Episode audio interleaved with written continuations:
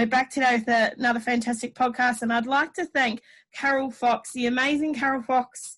She's been absolutely wonderful enough to come on board with us today.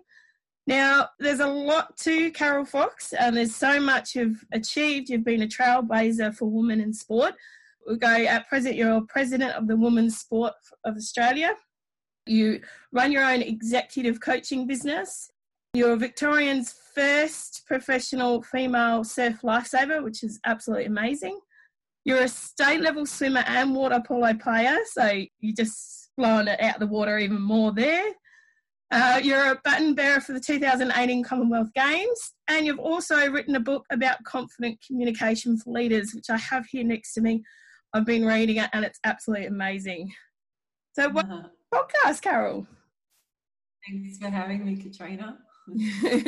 This is a dream of mine, and I know I've been talking to my mentor and she thinks you're absolutely amazing as well. So just to be able to share what you've done, how you've started, I think so many people are going to learn so much from your experience, and it's great to be able to share it on here. Oh, good. Well, thank you for asking me. That's all right, anytime. So firstly, I want to start with your journey in aquatics and swimming and sport. So where did you start from and how did you develop your journey? Well, I've got brother and sister close in age to me, and we were actually over in Western Australia, and we were at a public swimming pool and playing around and jumping and doing what siblings do.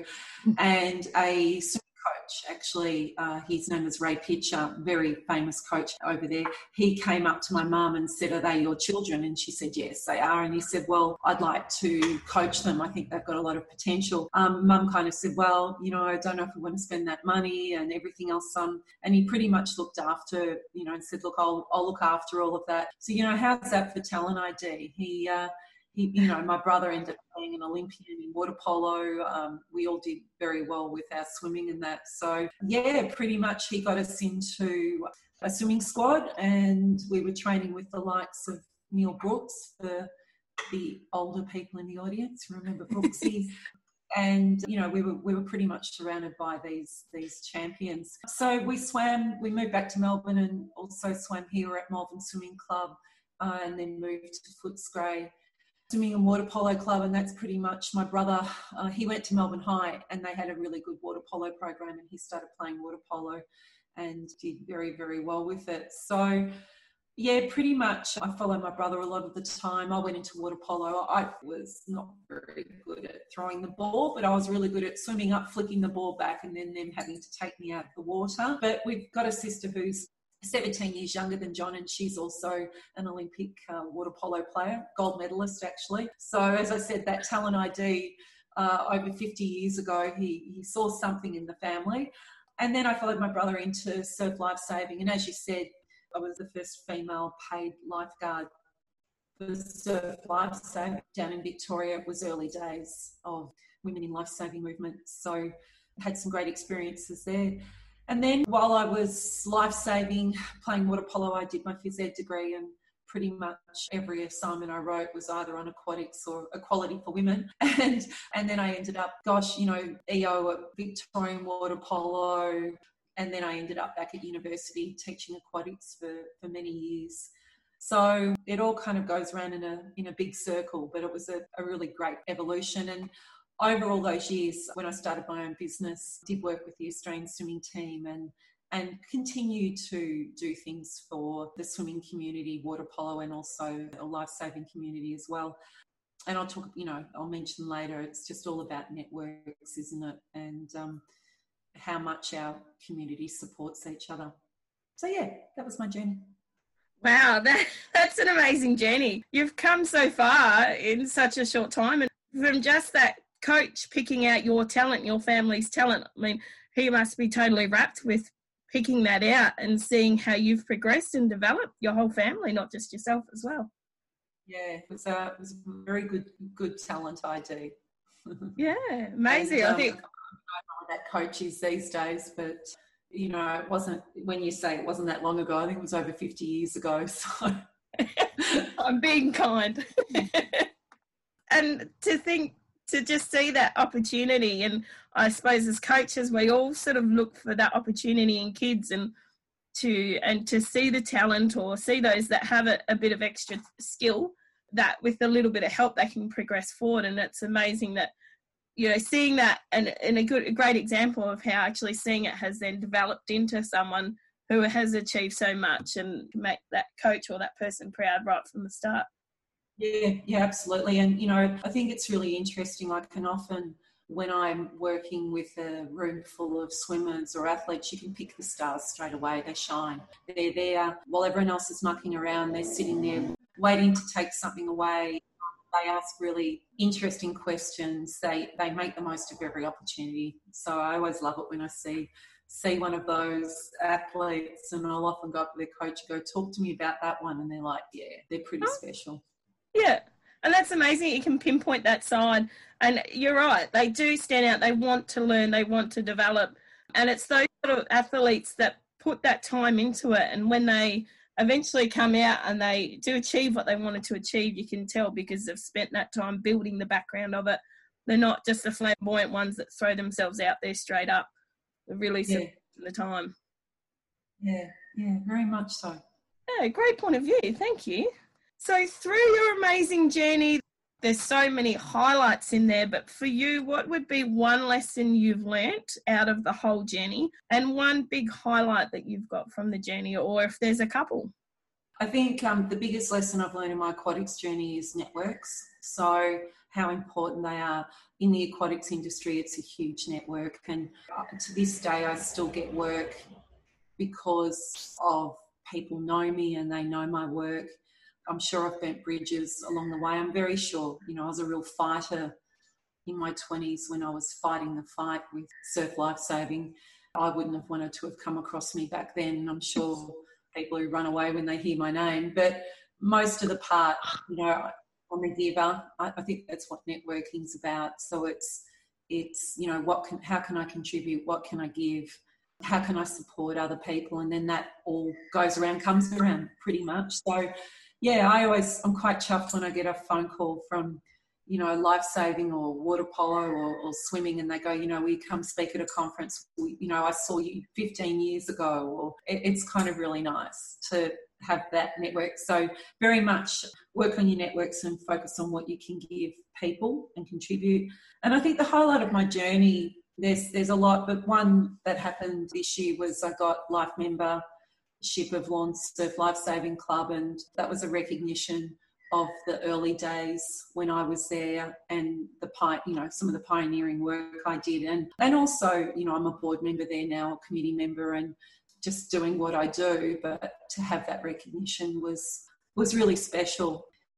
And I think a lot of people who didn't know me were, you know, wondering why this secretary on the committee was always commenting on competition and lifeguarding and, you know, who the hell does she think she is? But when they gave me the membership and actually gave people my journey, I had a lot of people coming up going, oh, my God, I'm so sorry. I had no idea why you were on the board or, you know, who you were. And that was nice. But probably the loveliest thing from it was I was able to explain to a room full of people. We were down at Lorne on the beach, you know, in our surf club, and I pointed out at the beach and said 40 years ago I wasn't allowed to save lives because I was female.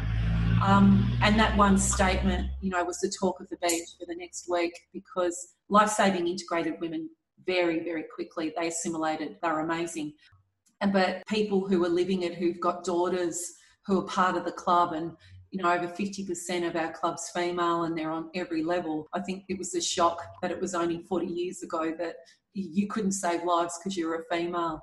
So, yeah, it was a really nice circle, I think, and came around and tidied that up really nicely. Yeah, I love that. And it's, like you said, a big circle. It explains what you've done and shows it to people how it's changed, how the world's changed. And I think people these days just take for granted that there are females on the beach and female lifeguards. They don't realise the journey that's gone behind to actually develop it. And I was listening to another podcast that you did for WIS, I think, Women in Sport. Yep. And you were talking about how you set up was selling merchandise on the beach, and you had that recognition with the few lifeguards when they turned up, that they sort of nodded with you and you sort of realised, well, that's what I've achieved. And I think that just amazing that you've gone through that, and you can see it now, what the fight that you've put in. Like you said before, you're quite a fighty person when you're young. And determined, I suppose, would be a great word as well. And all that work that you put in, and it's now come to fruition for lots of women to achieve their potential in surf lifesaving and as well as sport and swimming. Yeah. And you don't realise that at the time. You're not doing it for anyone else. You know, I was doing it because I was furious that just because I was female, I couldn't do something. But it's when I look back at it and I think, gosh, you know, I wouldn't do it now. But you know, when you're 16, 17, 18 and you're furious about the fact that you're a female and you can't do something, there's kind of a lot of motivation there to get off your bum and do it, I suppose. And I think that's the thing with having a swimming background for a lot of us. You know, we grow up with, if we're female, we grow up with boys and they're in our squad and we're just treated like people. You know, there's not a lot of sports that do that. They kind of, you know, we all turn up to swimming meets together. We all have the capacity to earn medals, you know, but the boys are boys. And I think the biggest shock coming from that background, where I had no idea there was such a thing as gender inequality, was then hitting a beach and being told I couldn't save lives because I was female. That was kind of a moment in my life where I went, oh, no. It was like a veil got lifted. That's it, because when you're so used to just interacting, I think that's what I love about swimming, is that girls and boys interact. There's no sort of gender biases. You get in and you just go for it. And I know in our club, we're sort of a summer club, we don't have many boys coming through, but the girls in training will always say, come on, fellas, let's go. And we've joined with the footy club doing pre-season training and the netball, but the girls are there, they're showing the example to the fellas, and they're pushing them and saying, well, you know, we can do it, you can get in, do it, just give it a go. And they've developed, and the boys aren't being seen as sort of put down, or if they can't do it, it's not a bad thing. So it's sort of role reversal, which I like. Yeah, very much so. No, yeah, it's a good way to grow up. And I reckon if you were pushed now, I reckon you'd still fight back.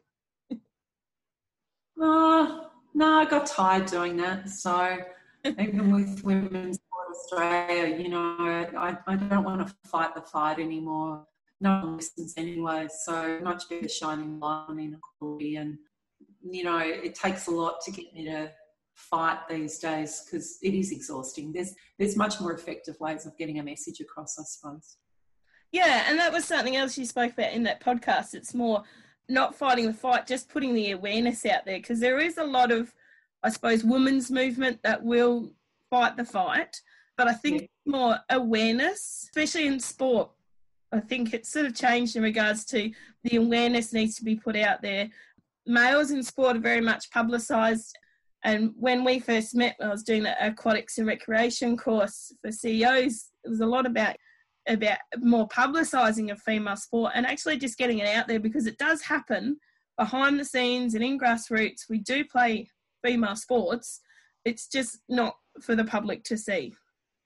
Yeah, very much so. So the awareness is certainly there. Yeah, and it's just about developing that. And I like that. And as you said, there's no point fighting it. You might as well just try and get it out there. Yeah, promote, advocate. You know, it's one of the reasons Women's Sport Australia have our Women in Sport Photo Action Awards. We do that to demonstrate that women playing sport, looking like athletes rather than models, you know, showing their athletic prowess and strength and athleticism and skill is really important, because then that becomes a norm. Yeah, that's right. Yeah, and that's the thing, it needs to be is the norm, because a lot of women and growing up need to see that stuff out there. So fantastic. That's great that you're doing. No, thank you. So is there anyone that played a big role in your journey, like a mentor or a family member? Is there any that you can pinpoint for us that have made a big difference and how they've impacted your life? Yeah, I think the early days it was my coach. You know, coaches have a really important role, particularly back. The coach was the first person we saw of a morning, apart from our parents in the car, driving us to swimming at some ridiculous time, like 4:30 a.m. And sometimes they were the last person I spoke to of a daytime as well, because we had night swimming as well. So, but I did have a really good coach. I think he could see that I was struggling at the school that I was at. I was a DAG. I mean, we were training 4 hours a day, so I had no personality. I was pretty much just a robot, and, you know, good chance for kids to pick on me. And I remember just sitting there. He picked up that I was a bit just not happy and said, "What's going on?" And I said, "I'm better than this, and the school's boring, and there's no one's got any aspirations to do anything with their life, and I need to be at a better school." And he pretty much did what he could to get me into. I was very lucky to go to MacRobertson Girls High, which is a school of excellence here in Victoria. And he made sure that I had the confidence to go for that exam and get into it. My brother was already at Melbourne High.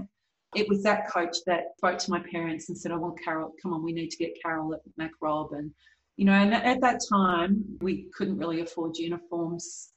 All our money was going to swimming. So, you know, Grandpa bought my school blazer. I'll never forget that. John Olson, he really gave me a start. You know, I went to a school like MacRob and I was just lifted by the people around me. You just went there and you expected to go to uni. There was no other choice. So I was one of the first people in my family to go to uni. My brother went through uni at the same time as me. So that's the difference a coach can make just by picking up on that. Shauna Jones was my lecturer, aquatics lecturer, when we were doing phys ed. And then I took over her role as aquatics lecturer, and it's what is now Vic Uni. Same thing, you know, saw potential, tapped me on the shoulder, come on, take over this, you know how to do it. So that was really cool. And then in my later years, one of my mentors is Dr. Deirdre Anderson. So she worked at the VIS. She also worked over in the Scottish sports system, but she's worked with all the top athletic teams, Olympic teams. She's just amazing. So she'll sometimes, when I feel like I'm getting a little bit cozy, she'll tap me on the shoulder and push me to my next adventure, probably like your mentors. So they're all very handy when they come along. And, you know, even later in life, people like Lee Nugent, Nana Wadding back in the day, when he had the ability just to get me working with the Australian team because he kind of knew what my background was. So, yeah, there's been so many people. And, again, that's why I think networks are so important and keeping up with people and like you know, finding a good mentor or good mentors who can push you along the way. I really like that answer because, yeah, as you said, it changes and develops through your life. And coaches and swim teachers, I mean, this is why I'm doing the podcast, they have such a role to play in these swimmers' lives. You may not see it at the time, but you can make such a difference in a person's life. And it's amazing how, you know, that little thing you can say or the little time that you spend with these swimmers can develop them and give them the opportunities. And your coach went above and beyond of what they could do for you. I think that's great to give you that start, and you've just run with it and built such a fantastic career and life out of it. Yeah, and I think, you know, coaches are so generous. Like even my in-surf lifesaving when I wanted to compete, I think about the people who gave time up for free to train me. And it was an unknown quantity. I wanted to do Ironman, you know. So at Lorne, there were people like David Preston and Phil Preston who would take me out, you know, on the boards and would be probably very extremely frustrated. A man called George Day who he would take me out on the Maribyrnong River during the middle of winter at 5:30 in the morning on a kayak. This was to train me for surf skiing. And it was very handy because it was so cold I didn't fall in too much. And I went to Anglesey to compete for a while, and people like Doug Sully, like these people were amazing the way that they gave up their time. This is what coaches do. You know, they love coaching so much and teaching so much that if there's someone who wants to learn, you know, we all step up and want to help out and be part of that. So, you know, and I think as a coach myself, I know we get stuff out of it as well. As you well know, you know, we don't do it for the money, that's for sure, but we do it because we never quite know how far those ripples will ever go. We can just shine our light and hope our athletes pick up on it and then they make of it what they can. Yeah, and that's right. And you don't know. I mean, out of the amount of athletes that you train and you coach, one or two could actually just, like you said, take that ripple and do amazing things with it. So it's about impacting as many people as we can and just giving everyone the chance, because if you don't have the chance, then you can't expand and you can't develop. And I really like your comment about the mentors. When you get cozy, they give you that little push. You only learn when you're out of your comfort zone, and for them to give you that understanding, that bit of a push out, that's just makes you learn, makes you try something different. And I know with my mentor, Joanne Love, she guides me along. She doesn't give me the answers. I can go to her with a problem and she's, have you thought about this? Have you sort of expanded it this way? Sometimes I do wish she'd give me the answers. Yeah. It's not therefore we love Joanne, but she's not going to give you your answers. You have to own them. No, that's right. That's what I think's great, and to be able to do that, and it makes me learn and makes me develop. And if I didn't have that, and she just gave me all the answers, I might be cruising and I might be doing all right. But when it comes to hitting another problem, I'll just run back and be dependent. So you can develop it yourself. It makes a massive difference. Oh, absolutely. So what advice would you give a new employee in the aquatics field or in sporting? It's all about networks. So, what you might do now as you are a new employee in any sport, your next job's going to come from people you know. So you've got to really create strong networks, be respected, work hard, look for opportunities, and then also you have to be on LinkedIn. The sports industry is so tiny that you need to have a professional profile. You need to hook into all the people in aquatics, but also the general sports community. Post where you can, like, share. It only takes 5 minutes a day, but as I said, your next job will come from there. So I talk to graduates about this all the time. You have to have that profile. Has to be ready, and you might, young ones might think, oh, I've got nothing to put on there. Well, no. Usually if you've been involved in sport, you've been a volunteer. So you've been a coach, or you've helped out managing teams, or it doesn't matter. It's just about putting out there what you're doing and starting to build a network before you even really start working.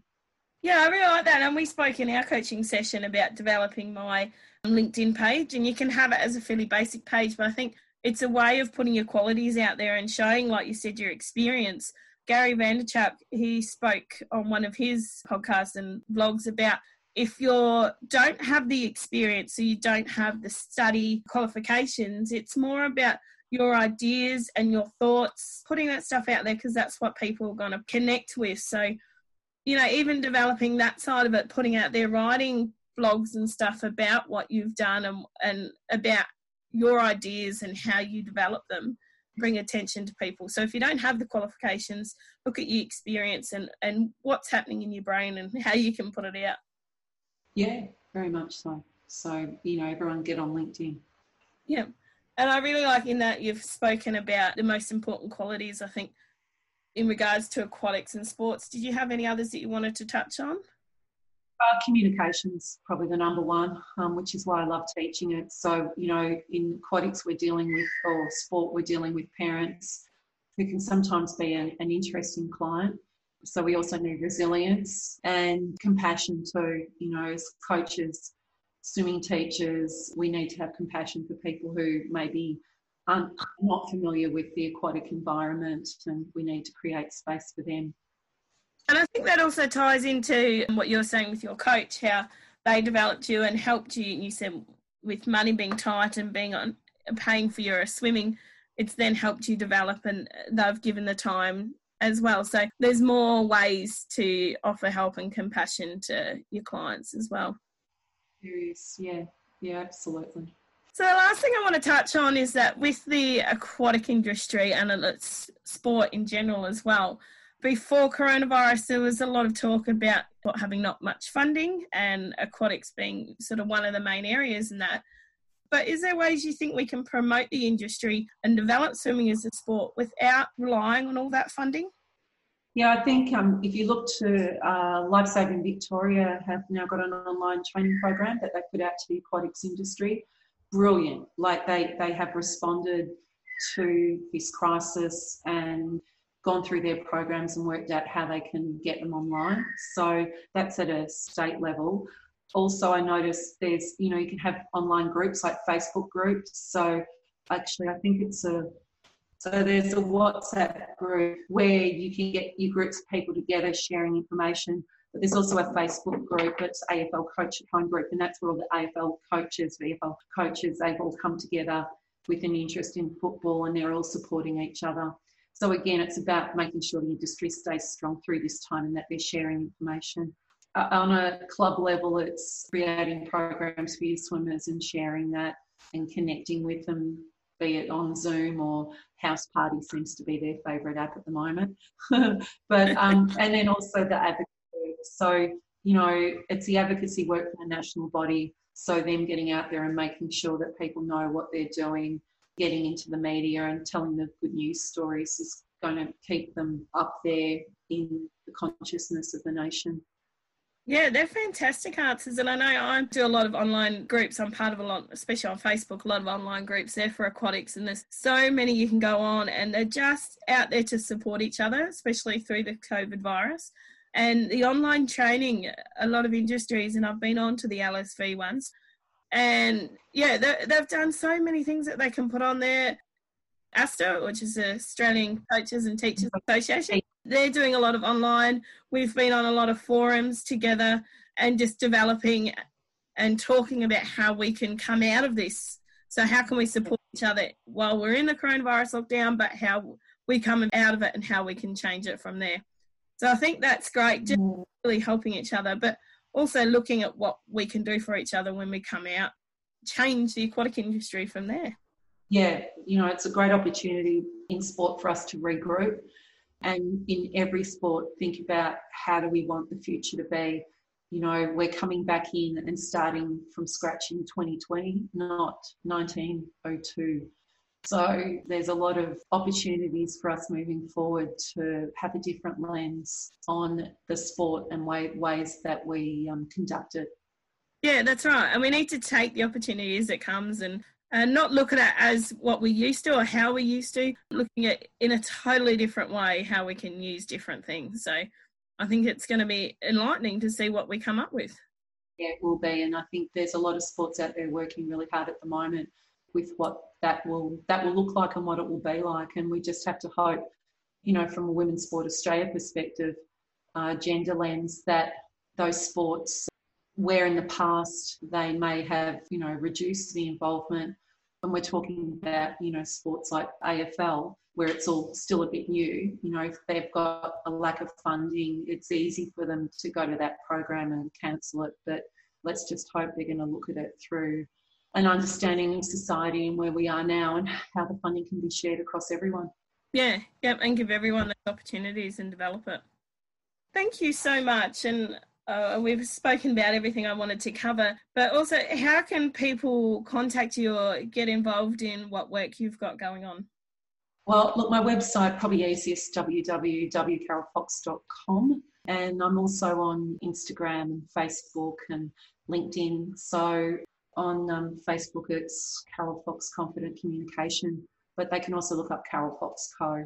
But look, the website's got all those connections. Yeah, so I do have fortnightly email tips that I write for my database, and yeah, tend to post on LinkedIn articles there as well, and also Facebook. Fantastic. Well, that's great. And I hope people take the advantage and take the time to check out your work and learn a lot from it. There's so much out there that you've done and you've had that experience. I think a lot of people can learn just from it, develop themselves. And when we've got the time now that we can just sit there and read and take it on board when we're not sort of rushing around in our life. So thank you. Yeah. Oh, you're welcome. I was really looking forward to being at the ASTCA conference, which I think was going to be in a couple of weeks' time, so June I think it was. So, you know, again, it was a chance just to share some of this information on communicating and not taking on stress and other people's stuff.